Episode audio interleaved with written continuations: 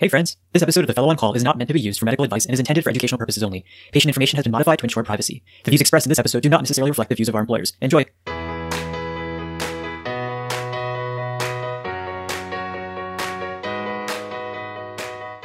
Welcome to another episode of The Fellow on Call, the Hemong Podcast. We're coming at you from Relia University Medical Center. I'm Ronak. I'm Vivek. And I'm Dan.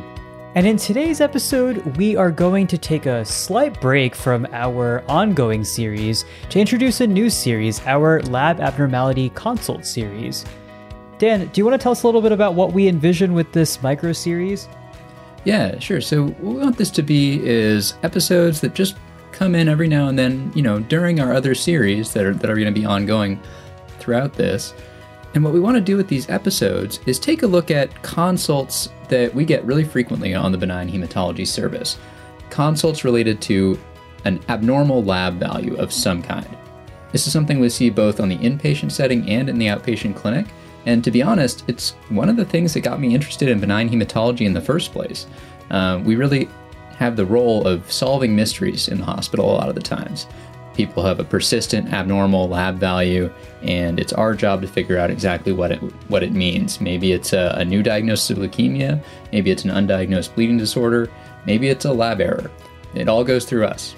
Yeah, I'm really excited for doing this. And really, you know, one of the cool things is right now I'm on service on benign hematology consults, and I'm talking to the residents. We're going through the scenarios that we're going to provide to all of our listeners so frequently. And I just thought to myself, wow, there's not a good resource for this. And we're going to provide that for you. And we're really going to break down a couple of interesting cases and really give you all of the nuts and bolts of everything you need to know. Absolutely, guys. Well, so without further ado, let's roll that show.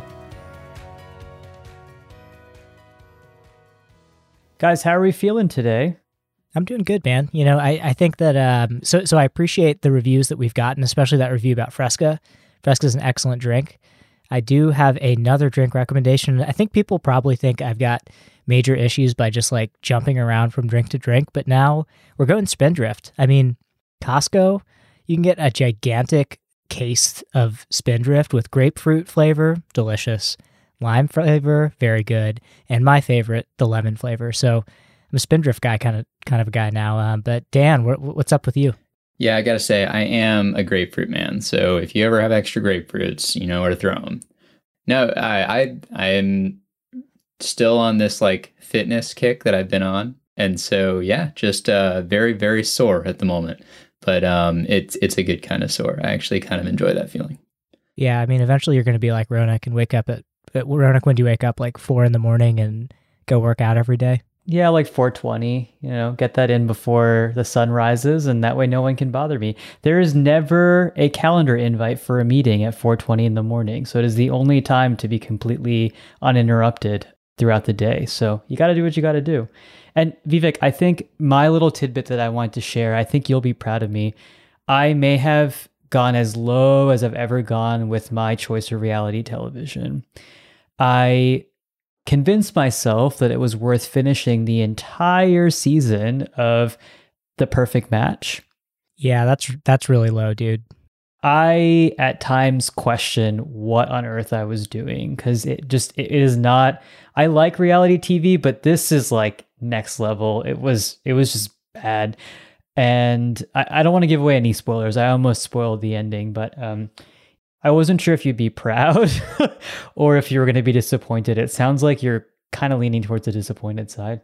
Yeah, you know, I'm proud that you jumped into reality television, but that's just it's too trashy. There are better trashy reality TV shows out there that aren't quite as trashy. The trash level is too far on the trashy spectrum. I know that made a lot of sense to everybody, but let's get into the show because people are sick of hearing this. That sounds like a good plan. So I actually have a case for you all. Since I was recently working a weekend a couple weeks ago, and I happened to be covering the benign hematology service. And so we had a consult that came in on a Saturday morning, and I wanted to kind of use that as a discussion point to talk about where we go from here, because this is a common scenario that we do see on the consult service, and that is the consult for a leukocytosis. And so the scenario is that we have a 56-year-old female. She has a past medical history of hypertension, hyperlipidemia, diabetes. She does use tobacco and has for several years. She presented to the ER with shortness of breath. She was admitted for a COPD exacerbation with a questionable pneumonia as well. Her vitals at the time of admission were stable. She had a hemoglobin of 14, a white blood cell count of 25, and platelets of 340. Her BNP was completely unremarkable. So she was in the hospital for a few days. She started feeling better with treatments with things like Duonebs. She was started on azithromycin. But despite her feeling better, her white blood cell count 4 days into her hospital stay continued to remain at 23. And so we were consulted by the primary team to weigh in on her leukocytosis. And so that's what I wanted to discuss today is how do we approach this situation? Yeah, I got to say, this is, as you mentioned, something that comes up all the time. It's important to work through all the different possibilities because the differential diagnosis for leukocytosis is incredibly broad. And that goes for even subdividing a leukocytosis into the particular cell type, white cell type that's elevated. Going through that differential cell count and seeing all the different subtypes of white cell, any number of those being elevated could mean a different thing. So really glad that we're covering this. So I guess my first question is, can we just talk a little bit about leukocytosis conceptually? Like, you know, when patients mount a response to an infection, that white count rises pretty quickly. And so that does mean, at least I interpret that to mean, that these cells are almost poised and ready to go at the site of need. So can we talk a little bit about like a background about, you know, some of the mechanics of how all that functions? Yeah, definitely. So I think the key thing here is that only a small fraction of the total white blood cells in our body are measured on the CBC that's reporting out. At any given time, about 90% of our white blood cells are in storage. What we mean by this is they're either hanging out in the bone marrow, whether they're maturing or going through different phases or just waiting to be released, or they're what we call marginated. Marginated literally means stuck to the blood vessel walls. We always talk about demargination of neutrophils with steroids, that they jump off the vessel walls and stress and things like that. So most of the time, they're just waiting, ready to hang out, ready to go when we need them. The remaining few percent of white blood cells are freely floating around in circulation. So this means at the time of the insult, remember that we have a rapid rise in these cells in circulation as the marginated cells are suddenly knocked loose by stress hormones and cytokines, and this is what we call the demargination, and a majority of those will be neutrophils, which is why when somebody's sick, we often see a neutrophilic predominant leukocytosis. Yeah, that's really important to keep in mind, because as impressive as our bone marrow is, seeing somebody's white count jump from normal to like 3 times the upper limit of normal, that's the effect of demargination, right? That's the effect of these white cells getting knocked loose and going into circulation. As good as our marrow is, it's not able to produce thousands and thousands of cells per microliter instantaneously. And I don't know about you guys, but I think something for me that's really helpful when we're tasked with this question, especially in light of what Dan said, where the different type of cell that is causing the white cell count elevation is going to change how we think about the patient and what our approach is going to be in that scenario. And so I always have to take a step back and remind myself of that tree that shows the lineage of a cell from the stem cell all the way down to the fully differentiated cells. Quite frankly, to be completely honest with you all, I ignored this every single time I studied for my STEP exam. But as a hematologist, I see the importance in needing to know this. And so just really quickly, I just wanted to break that down for our listeners. So listeners, remember that stem cells in the body will then differentiate into either a myeloid lineage or a lymphoid lineage. The myeloid lineage is made up of cells like platelets, red blood cells, and the white blood cells, and specifically the types of white blood cells that are in the myeloid lineage are your basophils, your neutrophils, your eosinophils, and your monocytes.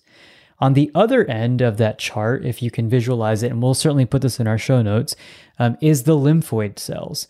And there we're talking mainly about our NK cells and our small lymphocytes. And so Again, trying to keep this conceptually in your mind is important because it'll help you figure out what next steps need to happen and what we need to be thinking about in our differentials based on the type of cell that's abnormal.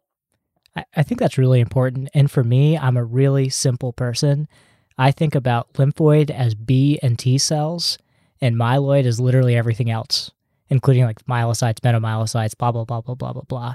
But basically, I think of lymphoid, B, and T cells, and that's just, for me, a little cheat shortcut. It makes it a little bit easier to digest. And you also may hear people refer to these myeloid cells as granulocytes, and that's just because when you look at them under the microscope, you see little granules inside the cells. They're full of all sorts of fun things that these white cells can release to do their job. And so, super important when you're working up that leukocytosis, first thing, if there isn't already a differential cell count to subdivide the white cells into these different subtypes, then go ahead and get that cooking while you start talking to the patient and getting some idea of the history. Reminds me of our flow cytometry episode when we talked about an elevated white blood cell count. The key thing was which white blood cells are high.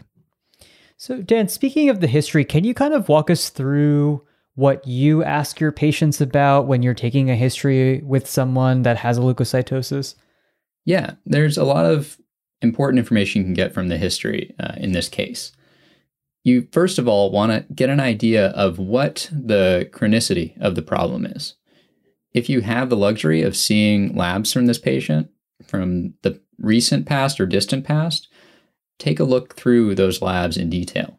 Try and determine if this is a long-term trend for the patient, if this is a white cell count that's been slowly creeping up over the past several months or years, or if this is truly an acute process, or maybe it's an intermittent process. Maybe every few months they seem to have these spikes. It's important to correlate any of those changes with what's going on in the patient's health. So if there are clear hospitalizations and this person just happens to get infections every so often, and that's when their white cell count is high, that's important to know as well. And that gets into sort of the context of the present hospitalization or the present event. You want to know, in this case, the patient had evidence of an infection. You want to know if that's been proven, if there's clearly evidence of infection, or if this is just something that was assumed or hypothesized at the onset of their illness. And you also want to review with the patient if they're having any localizing signs for infection. Is there a clear area of redness over their arm where there's a cellulitis, or is there an abscess somewhere? Beyond that, you want to talk to them about whether or not there are constitutional symptoms. What I mean by this are the fevers, chills, night sweats, things that speak to a more global inflammatory response in the body. That can be evidence of several different types of infection or something like a malignancy, some other inflammatory process.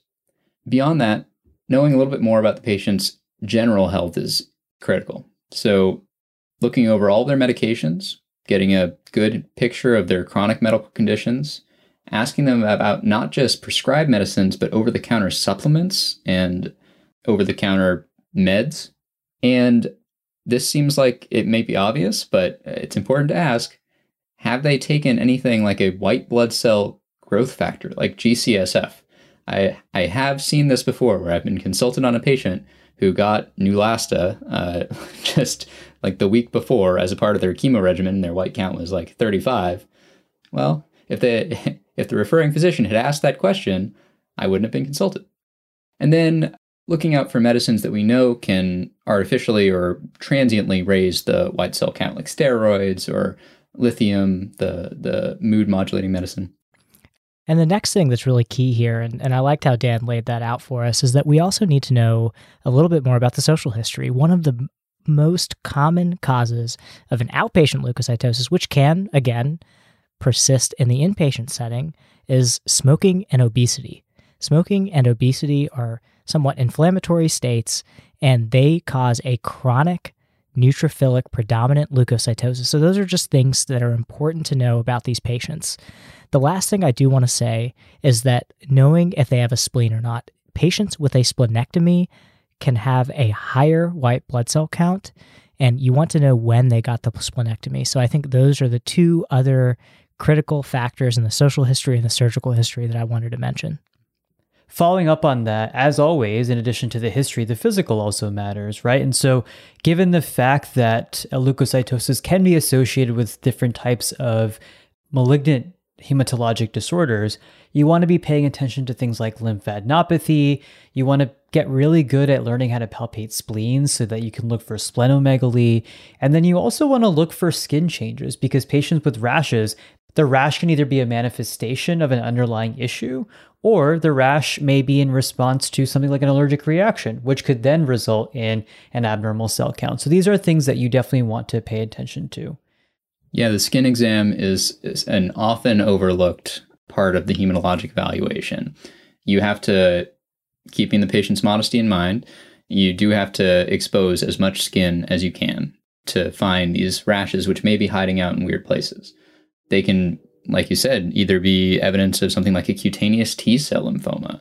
It could be something like an hypereosinophilic syndrome.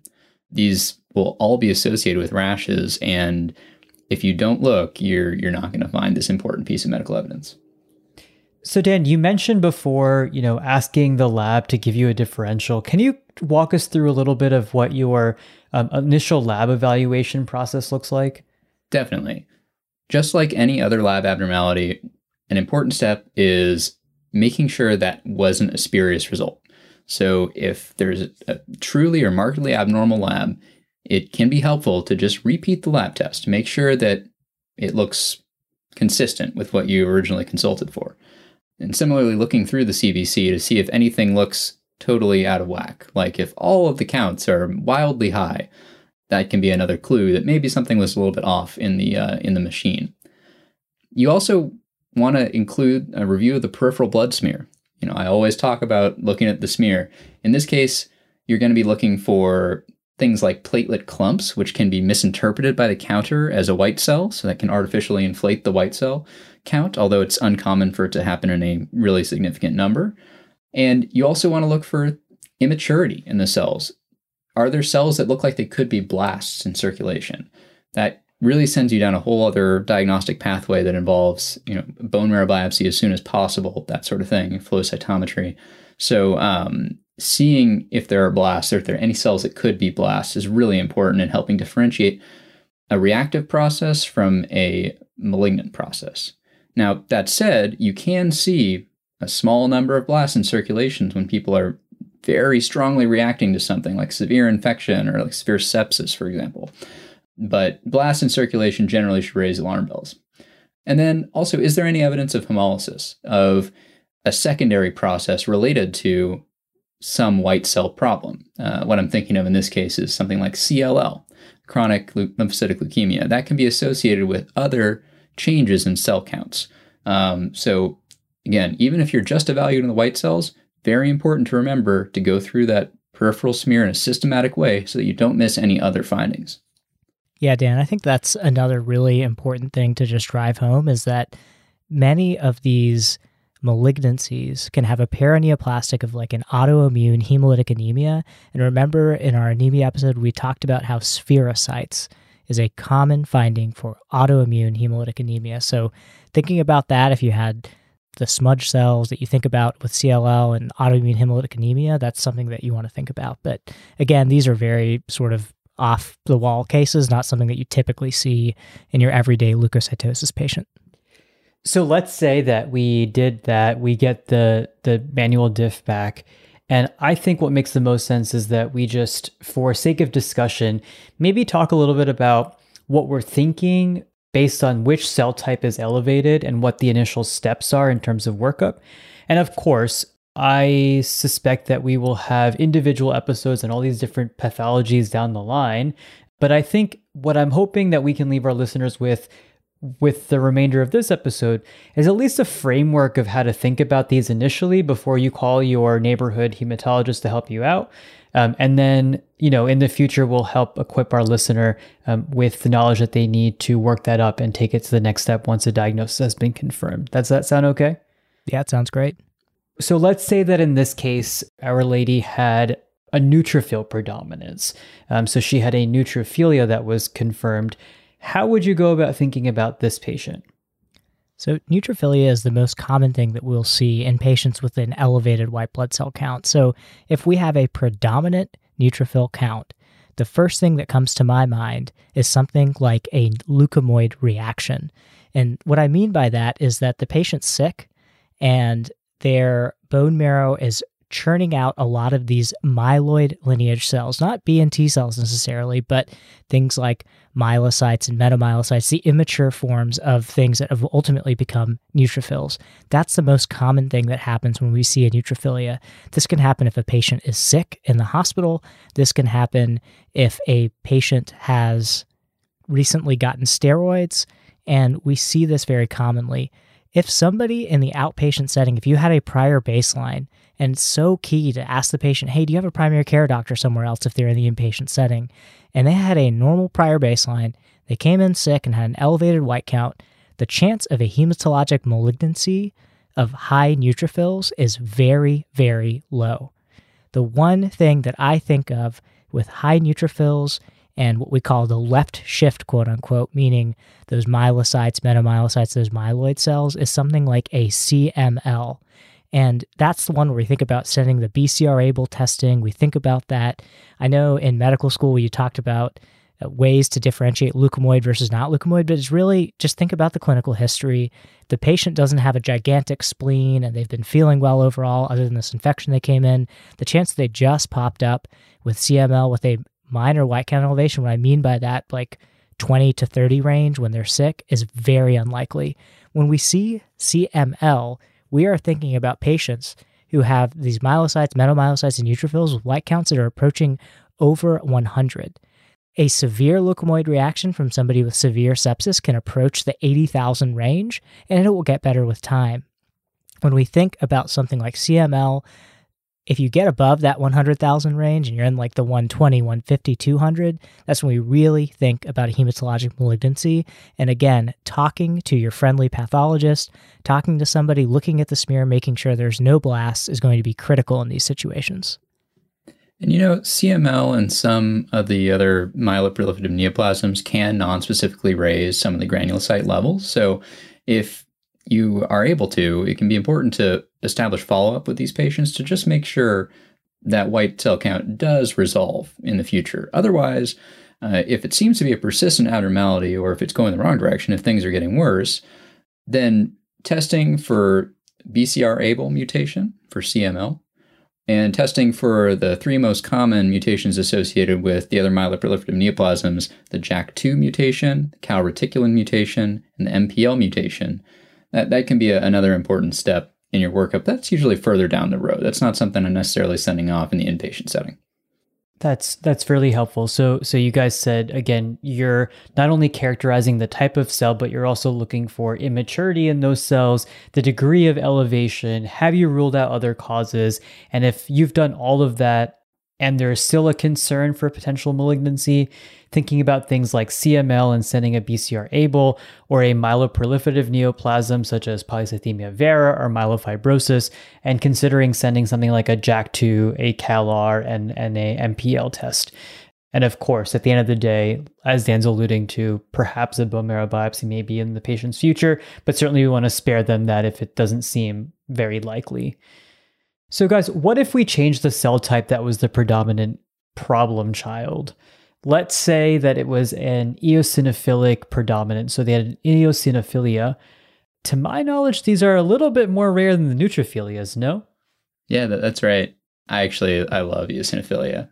I just think it's a fascinating problem, and there's a couple of reasons for that we'll get into. But just to lay down some definitions here, eosinophilia is when there is an absolute eosinophil count of greater than 500 per microliter, or it'll look like 0.5 in most electronic medical records, the way things are reported. Hypereosinophilia is when that peripheral count gets over 1,500 per microliter. And what I think is so fascinating about eosinophils is when they're present in abundant enough numbers, they just cause trouble. They will be a problem just by their presence after they get beyond a certain level in most patients. So, and when that happens, we call it the hypereosinophilic syndrome.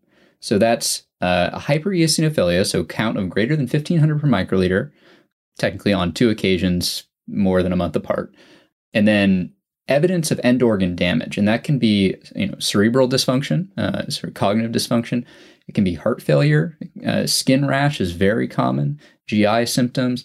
These eosinophils, they insinuate themselves in all sorts of different tissues and just non-specifically start releasing these inflammatory mediators and can cause a lot of tissue damage. So, obviously when a patient is in that hypereosinophilic syndrome realm, additional workup is warranted. There's sort of a small number of things that do this. Among these are several primary hematologic processes.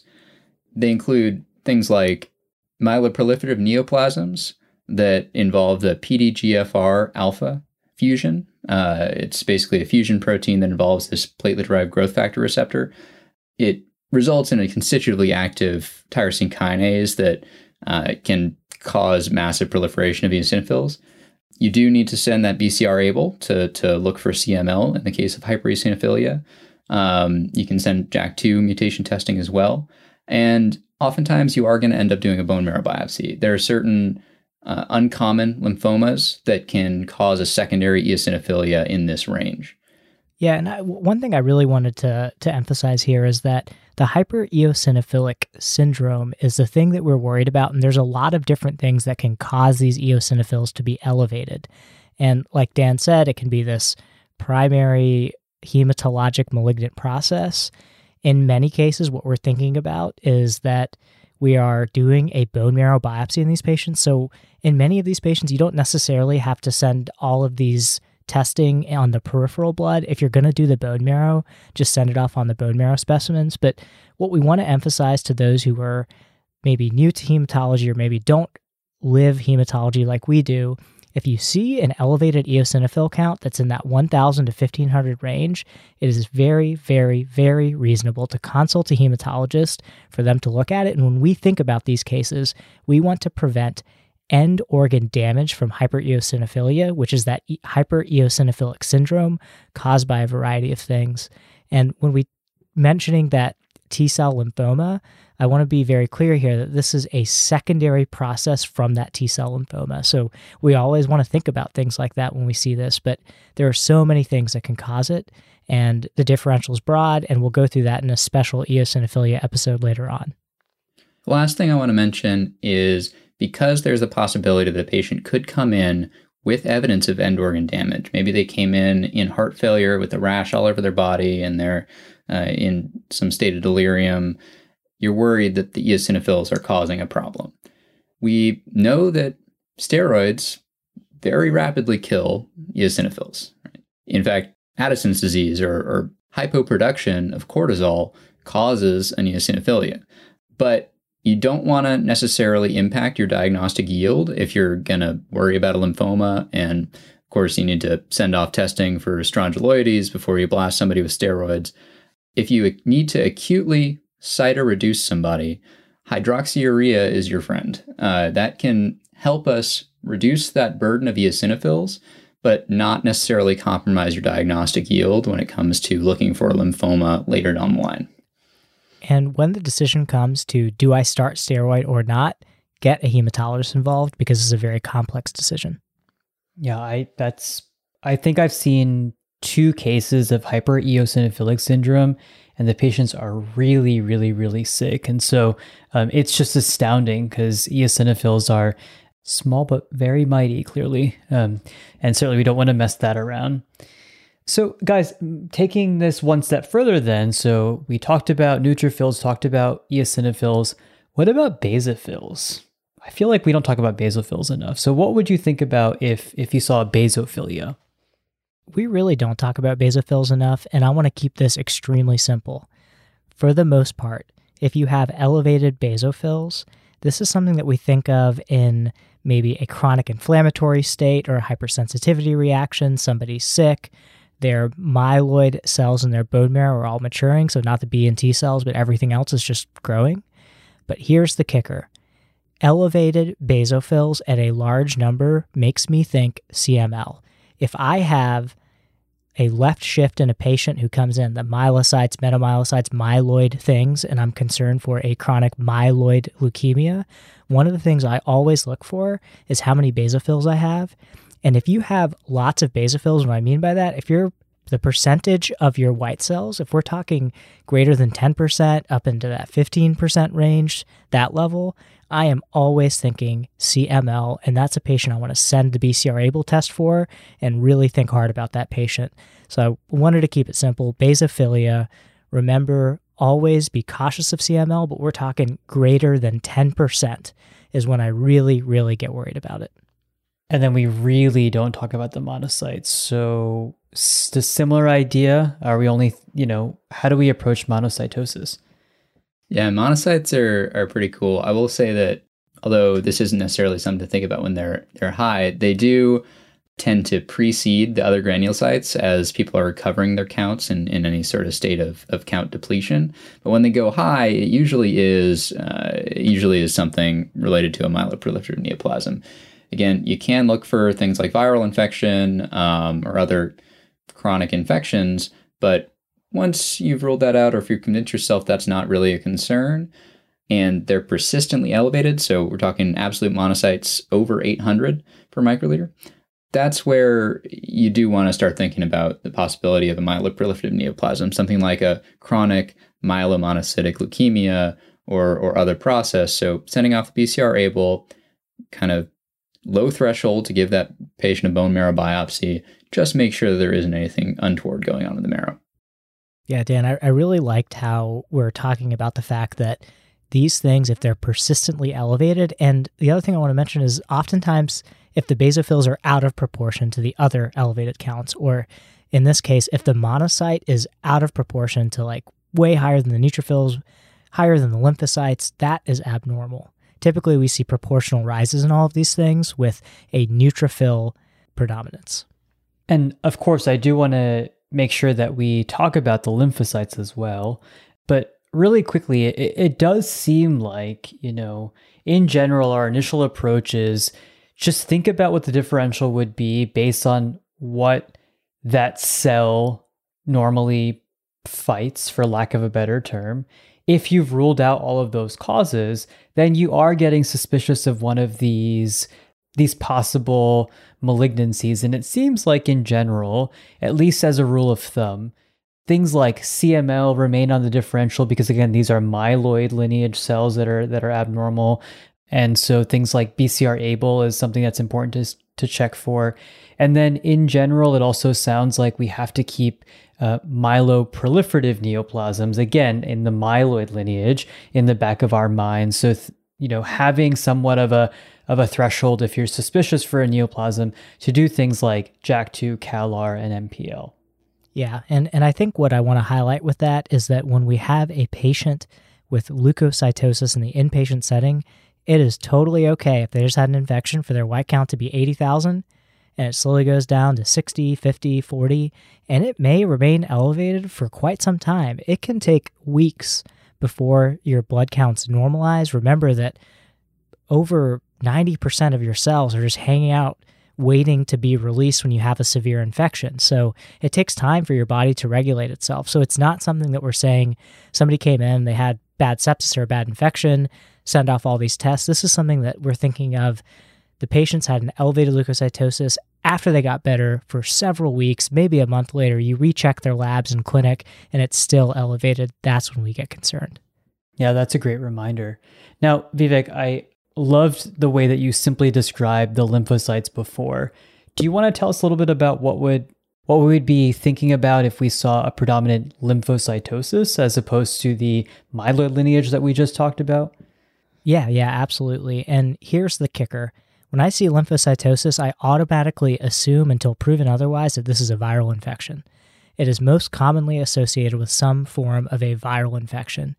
In the same way, if you have a very low lymphocyte count, and I know we're not talking about low counts, but if you have a low absolute lymphocyte count, that makes me think of, let me make sure this patient doesn't have HIV or something like that. But in general, when I think of a lymphocytosis, I'm thinking of a reactive viral infection, the role of the B and the T cells. In rare occasions, we can have a malignancy associated with a lymphocytosis.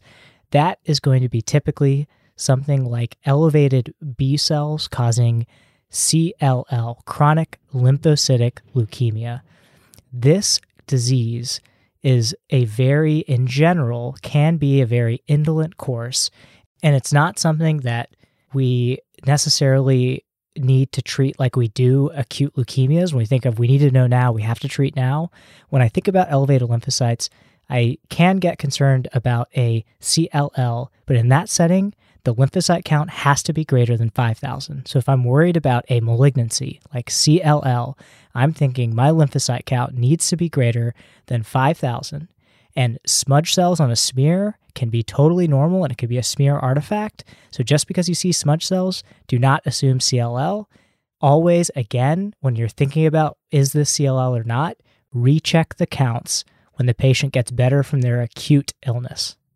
Yeah, and you know, thinking about the possibility of a clonal process, it is a lot easier to determine if a B cell population is clonal than it is a T cell population, but there's a way to do both. So as Vivek mentioned, for B cells, they if you want to look into this, flow cytometry can tell you if they're all expressing the same light chain. And so you can look for that kappa or lambda restriction in a B cell population. With T cells, you actually have to look at the T-cell receptor gene, and so just check with your lab, see what the possibilities are for sequencing the T-cell receptor gene for specific clonal T-cell receptor gene rearrangements. That's how you kind of go about looking for it in that lineage. And remember, listeners, check out our flow cytometry episode where we really talk about how we use flow cytometry to characterize these lymphocytes. It'll really help you drive this point home, but I really can't emphasize enough, we're really thinking an absolute lymphocyte count greater than 5,000. Otherwise, we actually have something like that's equated to an MGUS of B cells called a monoclonal B cell lymphocytosis, which is extremely indolent, and it's just a slightly elevated lymphocyte count that patients have chronically. This is really helpful. And so, you know, I think what I'm taking away from this discussion is that assuming that your patient looks well and they don't look acutely ill, and they have this persistent leukocytosis while they're in the hospital, it is okay to wait until they are discharged from the hospital, feeling better, more stable, before we recheck their counts. And if at that time things are still elevated, then by all means, we should do a further investigation. But in the acute setting, if someone isn't looking so well, despite, you know, their infection is under control, you've ruled out all these things from taking a stellar history after listening to this episode, then there is certainly some things that you want to consider doing. In general, and by all means, listeners, go back and listen to when we talk about the individual cell types, but remember what the cell of origin is, right? So if there is a predominant myeloid elevation, you need to be thinking about diseases that affect the myeloid lineage. So something like a CML or a myeloproliferative neoplasm. Whereas, you know, simply put, on the lymphoid side, B and T cell abnormalities you want to be thinking about as well, if that is a predominant cell type. And there, you know, as Vivek said, a count greater than 5,000 lymphocytes, and considering something maybe like a CLL. And then in rare cases, there's other types of leukemias that you can also look into. But again, the workup that you do will help parse out whether or not leukemia is a more likely scenario. Yeah, such a great summary. And I just want to emphasize, and I can't emphasize this enough, is that it is okay for a patient who's sick, who has an infection, to have elevated counts. We are talking about persistent elevation that we often need to recheck in the outpatient setting. We don't need to be jumping the gun to think this person who just came in with pneumonia now suddenly developed cancer. That the pretest probability for that is very, very low, and we have to keep that in mind. Well, I will certainly have to let you guys know what happened. She's scheduled to see one of our hematologists in the outpatient setting later this week. So I'm sure repeat labs will be done. We'll see what they show. I'm certainly keeping my fingers crossed and hoping for the best for her. All right, guys. Well, I think that wraps up another fantastic discussion. I'm so glad that we had this talk, just because this comes up all the time. And so unless there's any final thoughts, I think we're all done for today. All right, guys. We'll see you later. All right. Peace. See you later.